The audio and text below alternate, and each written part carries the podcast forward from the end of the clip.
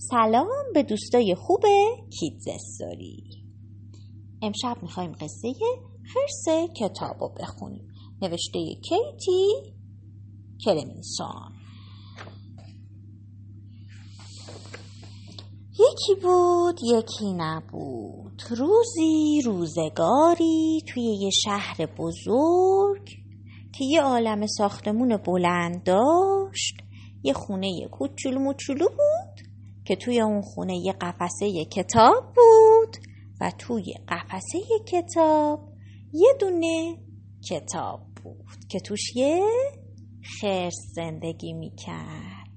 یه خرس کوچولو که اسمش آتو بود. آتو خرس توی کتاب بود.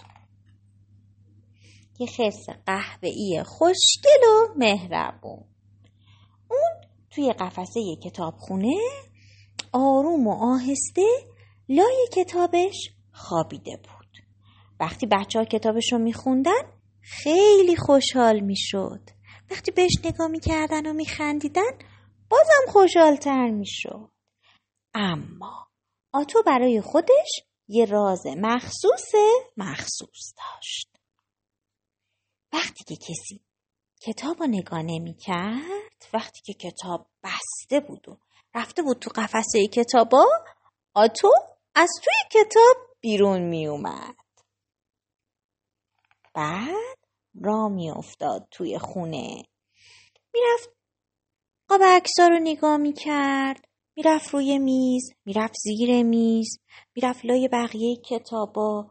آتو گشت و گذار توی خونه رو خیلی دوست داشت. دوست داشت بره لابلای کتابا و قصه های مورد علاقش رو بخونه.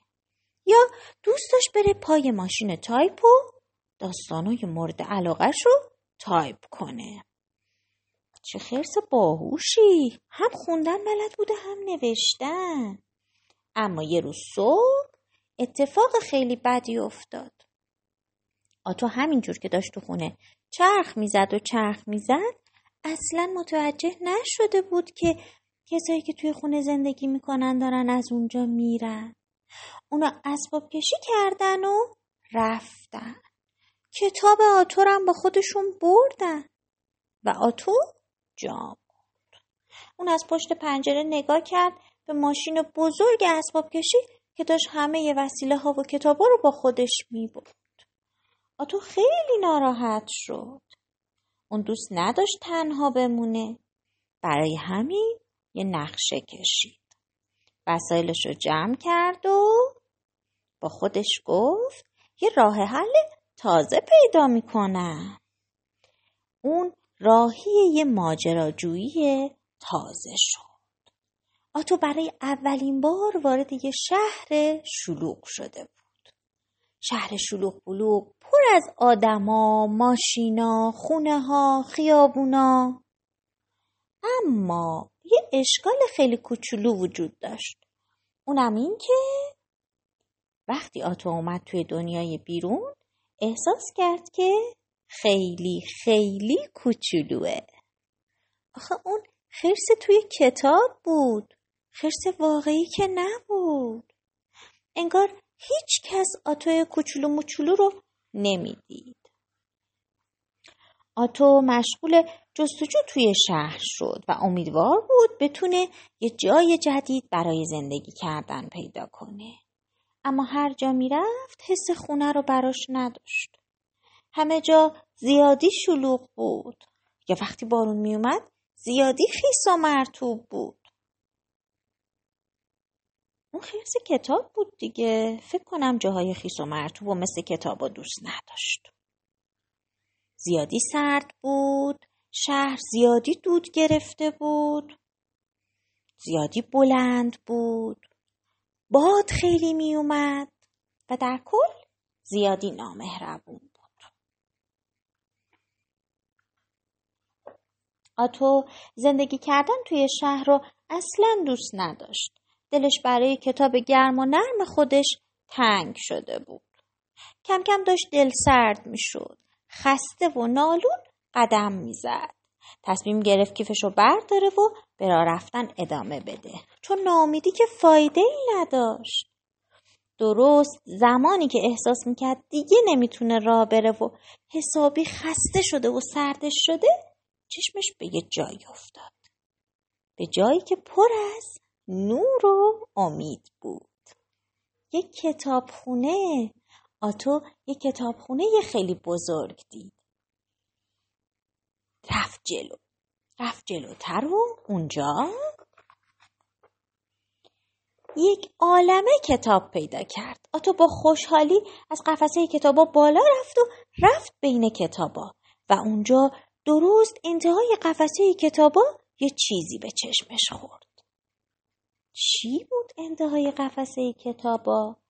یه چیز کوچولو موچولوی آبی مگه میشه؟ یعنی ممکنه؟ درست می‌دید اون یه خرس کتاب دیگه بود اون یکی خرس با آتو دست داد و گفت من ارنستم خوبی آتو؟ دوست جدید آتو اطراف کتابخونه رو بهش نشون داد کتابخونه پر بود از شخصیت های توی کتابا آتو دید اونجا پر از شخصیت هاست. درست مثل خودش. خیلی خوشحال شده بود. با ارنست دوباره می‌تونست کتاب مورد علاقهش رو بخونه. می‌تونست تمرین نوشتن کنه.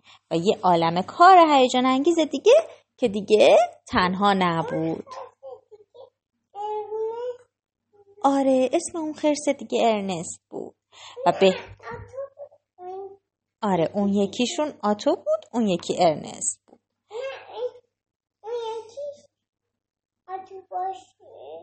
یکیشون آتو بود یکیشون ارنست بود. هر کدوم دوست داری آتو باشه هر کدوم دوست داری ارنست باشه. مثلا آبی آتو باشه قهوه ارنست باشه.